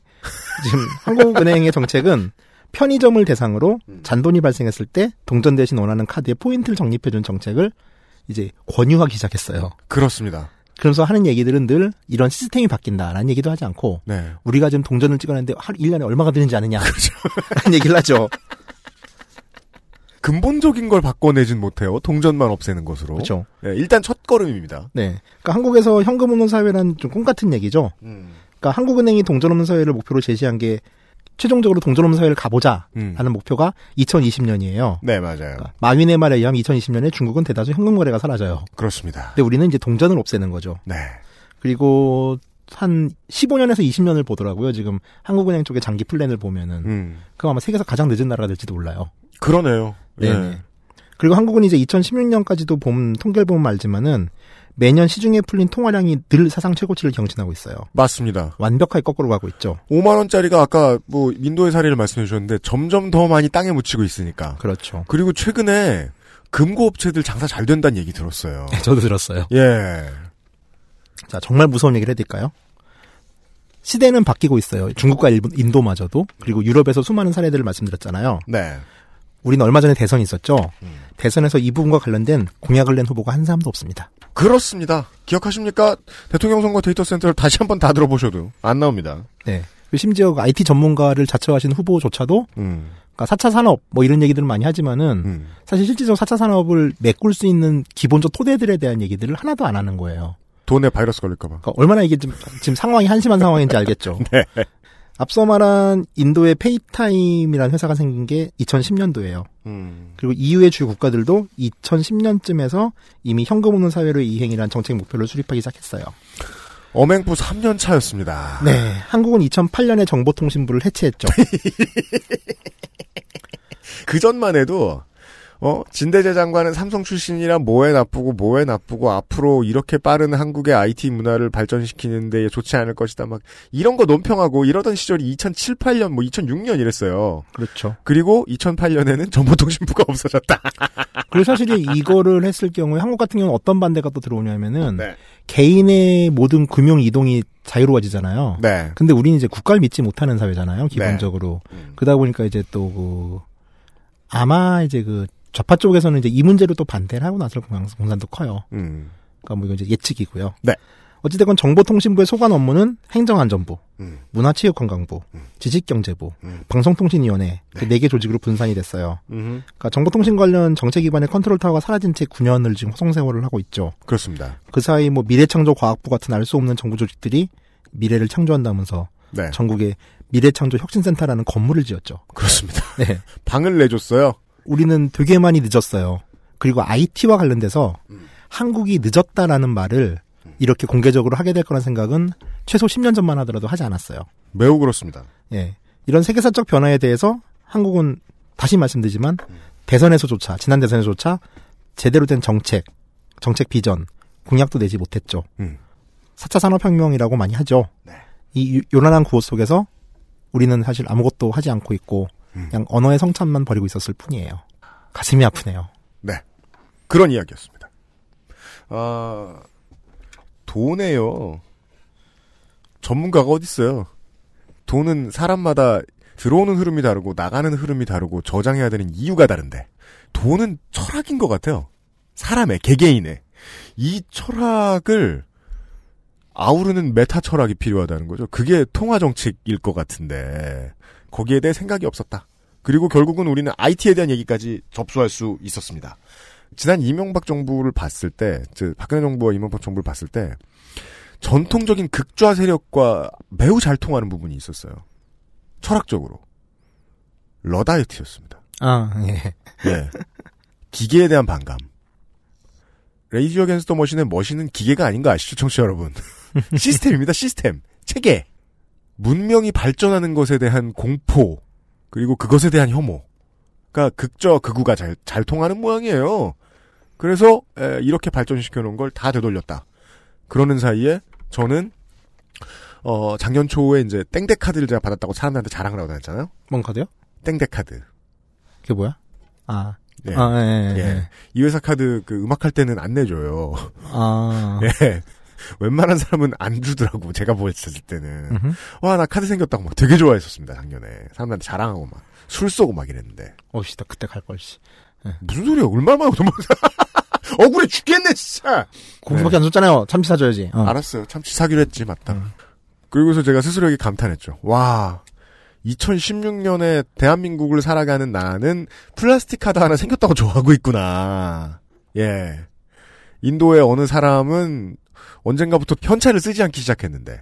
그래도 그게 좀, 그, 저개발 국가를 가면은. 네. 한국인이란 자부심이 좀 있거든요, 그래도. 좀 더좀 나은 나라에서 왔다. 나은 문물을 가진. 없지 않잖아요, 우리. 가면. 예. 근데 이제 그게 무너지는 거죠. 특히 올해 같은 경우는. 맞아요. 와, 얘네들 장난이가 빠르다, 지금. 네. 예. 우린 뭘 가지고 이제 부심 떨죠? 게임 우리가 합니까? 케이팝 우리가 만듭니까? 그전에는 국가가 빠르게 변화했다는 게 자랑이었는데, 뭐 다시 따라잡을 수 있기를 바라봅니다. 그러니까 이제 공인인증서 뭐, 어, 문재인 정부가 이제 첫 발을 떼고 있는데요. 첫 발을 워낙, 워낙에 정확하고 무서운 방향으로 잘 떼고 있기 때문에 뭐가 잘못됐으니까 이걸 고쳐야겠다는 말씀은 아니고 나갈 길이 이거고 뭐 정부가 듣진 않겠지만 정부도 이 길로 나갈 고민을 하고 있을 것이다 정도의 이야기를 드린 겁니다. 예. 어, 전 세계에서 현찰을 써보고 어, 면박을 많이 당해보신 현찰 환타께서 수고를 해주셨습니다. 2017년 5월에 해정부에 반한다 세 번째 시간이었습니다. 수고 많으셨습니다. 예, 감사합니다. 곧 또 뵙죠. 예, 문재인 정부의 성공을 기원합니다. 예. 진심이에요, 저거. 어, 저거 진, 진심이에요, 진짜로. 어, 나 무서워요, 진짜. 수고하셨습니다. 네. 그것은 알기 싫다는 이탈리아에서 온 케이크 라 파스티체리아에서 도와주고 있습니다. XSFM입니다. Maestro pasticcere. La pasticceria. 주말에 와인 파티 할 건데 마리아주로 뭐가 좋을까? 와인 파티? 그럼 내가 빠네토네를 준비할게. 빠네또네? 자극적이지 않고 특유의 풍미가 살아있는 이탈리아 전통빵. 와인에도 샴페인에도 잘 어울린다고. 이거 되게 큰데? 안 남기고 다 먹을 수 있을까? 걱정 마. 천연 발효로 만들어진 빵이라 남더라도 넉넉하게 두고 먹을 수 있어. 방부제가 많이 들어갔나? 아니, 그 흔한 이스트조차 들어가 있지 않아. 그게 장인의 기술인 거지. 국내 베이커리에서 경험해보지 못한 맛. 이탈리아에서 온 케이크 라 파스티체리아.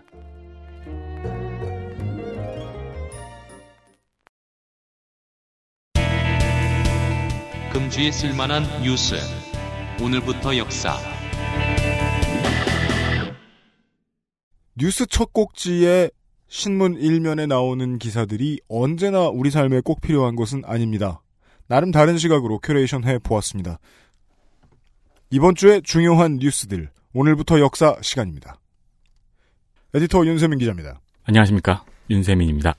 네, 오늘은 5월 18일이죠. 네, 5, 5.18 민주화운동 기념식이 광주에서 있었습니다. 다른 데서 있으면 이상하거든요. 그렇죠. 다른 데서 다 해도 좋아요, 물론. 문재인 대통령과 5당의 지도부가 모두 참석하였고요. 어, 이물리한 행진곡도 재창되었습니다. 네. 안 부른 사람도 있습니다. 저도 그 느낀 건데 그 저것은 왠지 그 흔들리는 눈빛을 보고 있으면 말이죠. 저것은 왠지 아 정치적인 신념이 아니라 가사를 모르기 때문이 아니겠느냐. 그렇죠. 네. 네. 우리가 이제 대학 때 이제 또다 같이 나가는 집회 이런 거 할 때 보면은 복학생들이 어리버리 하고 있어요. 그 이번에 이것 때문에 저도 이제 역대 행사에서 이물리한 행진곡이 재창되는 순간들을 많이 봤었거든요. 네. 가사 모른다 싶은 분들 분명히 보여요. 네. 그 사람들은 이제 어떻게 할 수 있죠? 막판에 산자여 따르라가 나올 때 갑자기 부릅니다. 네. 그런 사람이 있을 수도 있어요. 보수당의 정치인들 가운데. 아, 아는 부분에서 자신 있어 보이는 입모양이 보이죠. 그럴 수도 있어요. 대통령이 무엇을 했는지 뭐 여러분들이 더 많이 보셨을 테니까 말은 안 하겠습니다. 아니 심지어는 정치 얘기 잘 안 하는데 친구들도 막 그러는 거예요. 대통령 왜 이렇게 멋있냐고. 캠페인 기간에 말 못한 건 전략이었던 거, 페이크였던 것 같다고. 이 정도네요. 거참. 다음 뉴스는 뭡니까? 네. 이번 정부의 이름이 아직 문재인 정부죠?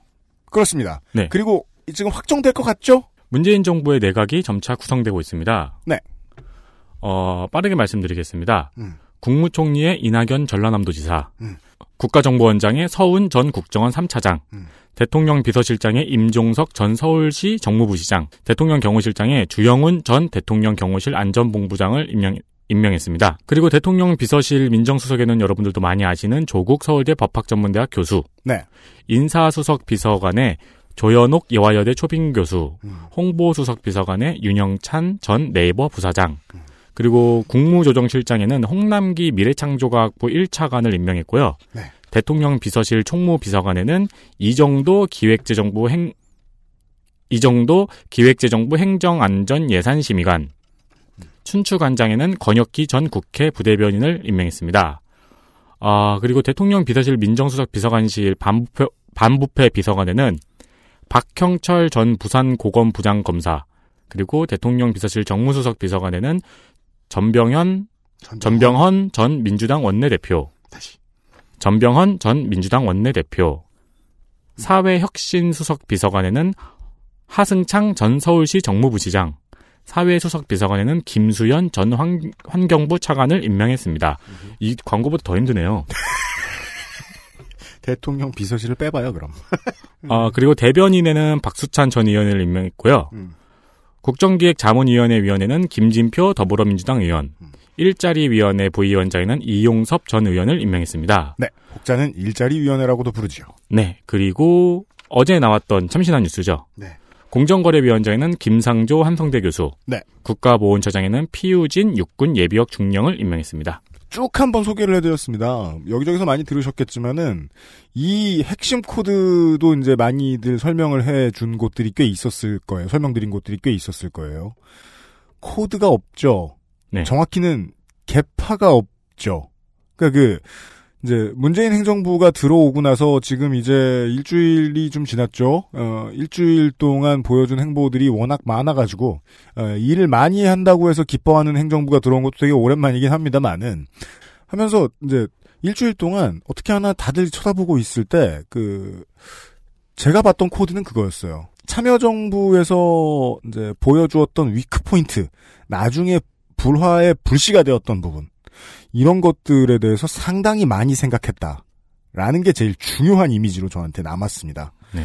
지금 서울시에서 올라온 두 사람, 예, 임종석 정무부 시장, 전 정무부 시장하고 하승창 전 정무부, 시, 정무부 시장, 박원순 개라고 이제 부를 수 있는 사람들, 주변의 정치인들은 박원순 시장이 어떻게 된 영문인지 386 정치인들을 거, 대다수 등용을 해버렸어요.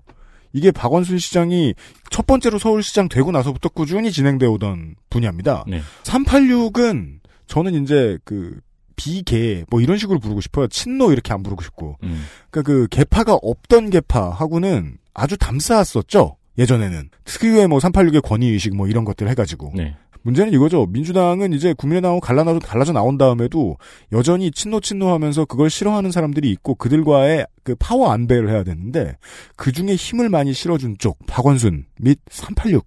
386은 지금은 686이라고 불러야 맞나요? 업그레이드가 안 됐어요. 그게 30대 80학번 60년생이었죠? 그렇죠. 네. 아니, 뭐, 업글 됐으면 뭐, 라이젠, 뭐, 이렇게 불렀을 텐데, 예. 그 세력과 우선 손을 잡았고, 처음으로 불려졌던 인물인 이낙연 총리 후보자, 역시, 그, 호남의 구정치인을 대표하는 이름이란 말입니다, 민주당 내에서는. 결국은 그 자신과 거리가 먼 인물들을 주요 자리에 등용을 시켰고, 그리고 온 국민들이 매우 만족했듯이 5월 17일에 그 인사에 있어서 가장 킬러다! 이거는 반드시 해줘야 된다! 라고 보이는 부분에서는 정치고 뭐고 그 분야의 혁신을 너무너무 잘해줄 사람. 네. 거기에다가 자기와 아무 상관이 없는 사람 위주로 뽑았죠. 그게 김상조 교수와 피우진 중령이고요.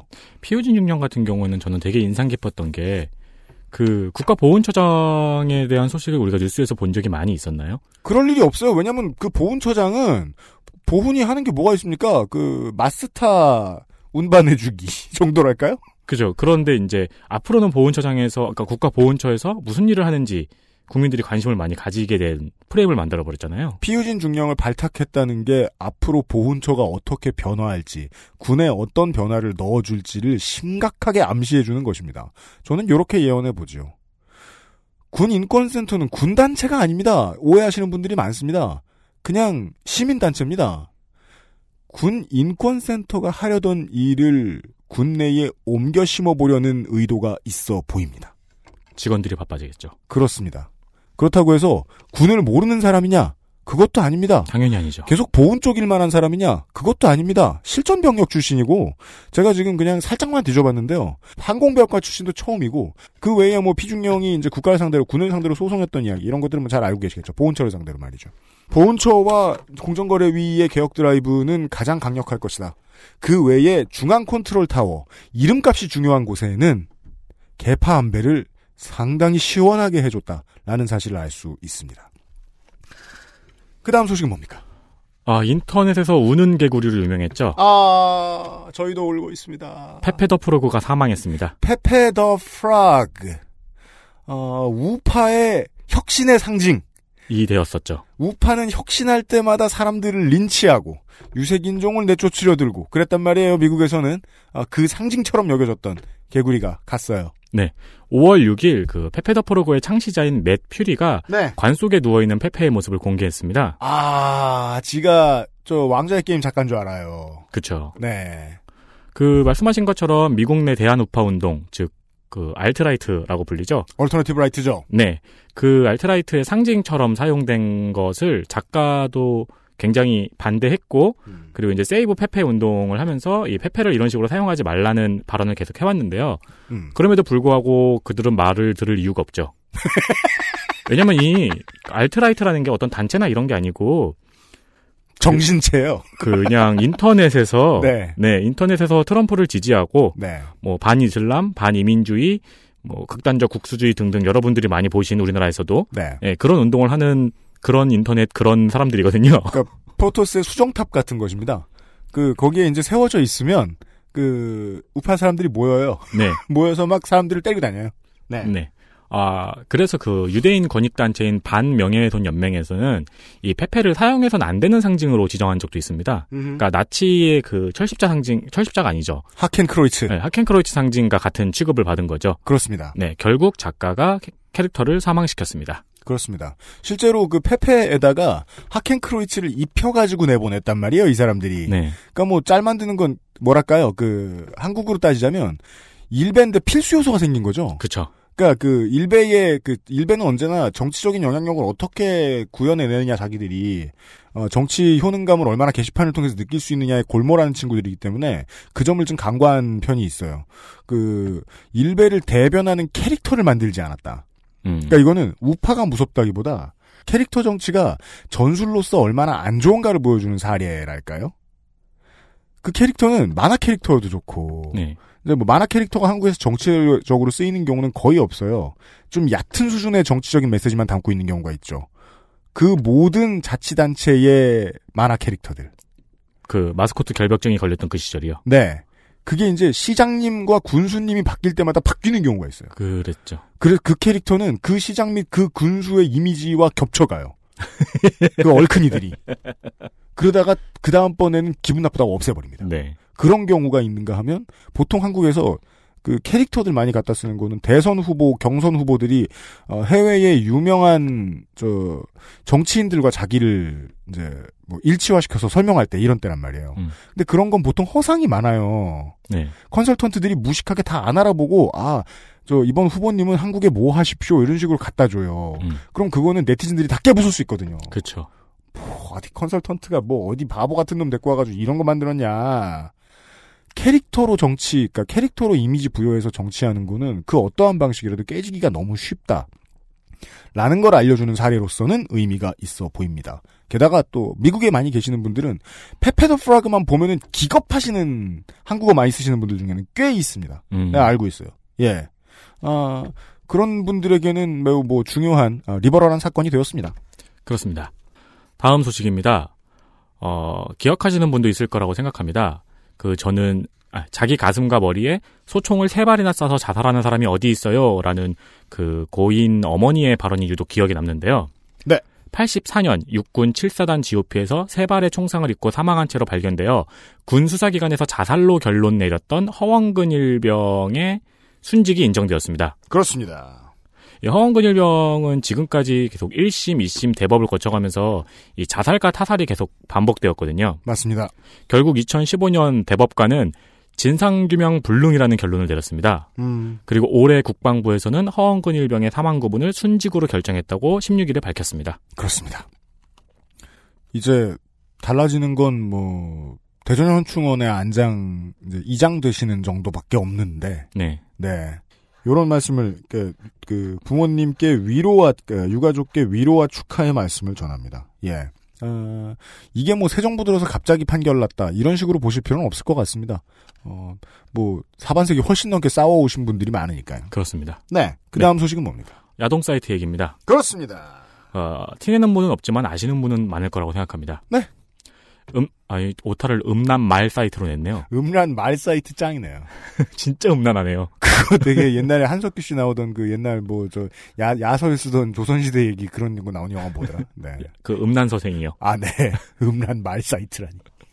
음란물 사이트 AB 수능의 아니 수능 AB 수능의 운영진이 잡혔습니다. 어떻게 그렇게 읽을 수가 있어? 깜짝이야. AV 스눕. AV 스눕의 운영진이 잡혔습니다. 그렇습니다. AV 스눕은 2014년부터 미국에 서버를 두고 회원수 121만 명, 음란물 46만여 건을 올리고 사이트 포인트 결제와 광고비 등으로 17억 원의 부당이득을 챙긴 혐의를 받고 있습니다. 네. 근데 또 회원들에게 비트코인으로 결제를 받았다는 사실이 알려지고 나서 음. 이번에 랜섬웨어 때도 해커들이 비트코인으로 수입을 챙겼죠. 음. 그래서 이제 비트코인에 대한 논의도 우리나라에서 점점 점점 가속 중입니다. 그렇습니다. 뭐 비트코인을 없애라 이런 얘기도 있는데 네. 개인적인 생각으로는 옛날에 애들이 스마트폰 많이 본다 그러니까 스마트폰 없애라라는 말하고 비슷하게 들리기도 하고요. 맞습니다. 네. 그러니까 그 이 AV 순환과 관련해서 이제 비트코인으로 결제를 받은 사건 그리고 비트코인과 관련된 사건 사고가 터질 때마다 이제 신문물에 대한 러다이트가 일어나는데 네. 그 이제 아까 환타님께서 말씀을 현찰 환타님께서 말씀을 해주셨다시피 어, 이것은 결국 그 AV 순흡 사건은 뭐 대단할 게 없고요. 몇 년 동안 17억 원 뭐 경찰은 보도자료 내놓을 때 이게 매출인지 아니면 순수익인지 얘기 안 해줍니다. 순수익이라 그래도 이 업계에서 이렇게 벌려놓고 일을 많이 하는 사람이면 돈 많이 번 거 아니에요. 지금쯤 다 탕진했을 가능성이 매우 높습니다. 음. 이 사람은 뭐 인생 날렸어요, 그냥. 아, 그건 중요한 게 아니고, 그, 비트코인에 대한 논의가 어디로 발전될 것인가가 더 중요하게 느껴집니다.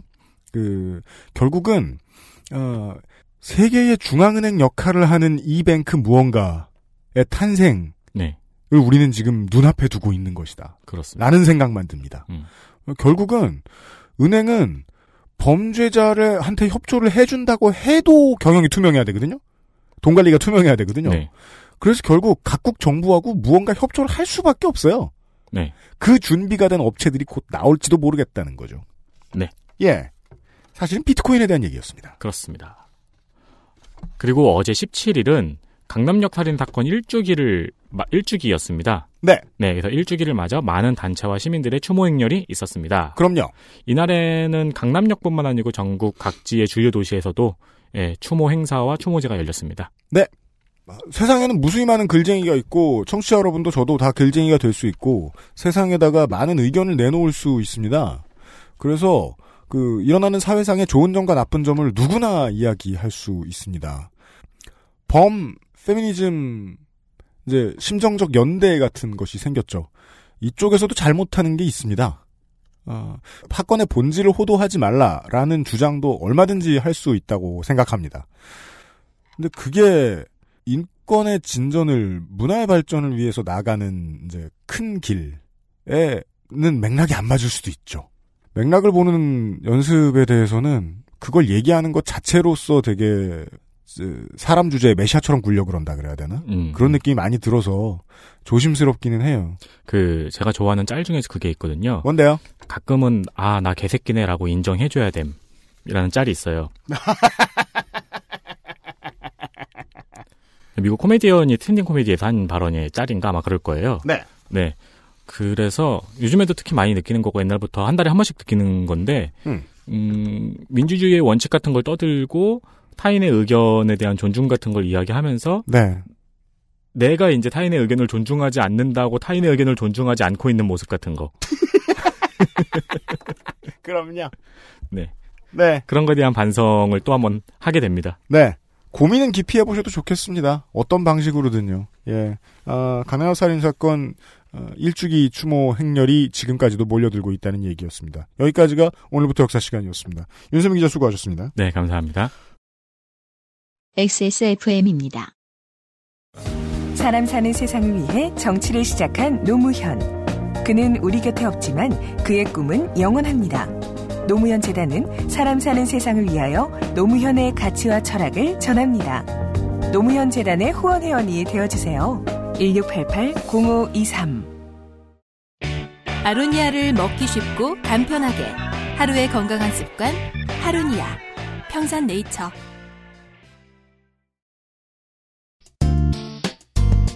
그 소셜의 시대라 이놈의 말잔치는 더더욱이 끝나지 않을 거란 말이죠. 예. 그리고 IT 서비스의 최근의 핵심은 역시나 유저의 취향에 맞는 것을 알아서 걸러내주는 서비스이기 때문에 어, 우리는 앞으로도 강요당한 확증 편향 밑에서 오랫동안 살아야 됩니다. 그래서 더더욱이 나와 잘 대화가 통하지 않는 것 같은 친구들의 이야기를 조금 더 들어보고 어, 내가 좋아하는 친구들의 이야기를 조금 덜 들어보고 하는 영양 밸런스 맞추기 같은 훈련도 좀 됐으면 좋겠습니다. 어, 청취자 여러분들께 권하는 게 아닙니다. 제가 제 스스로 다짐하는 겁니다. 2017년 5.18 민주화운동 기념일에 그것은 알기 싫다 였습니다. 내일 이 시간에 다시 뵙죠. 듣느라 수고 많으셨습니다. 유승균 PD였습니다.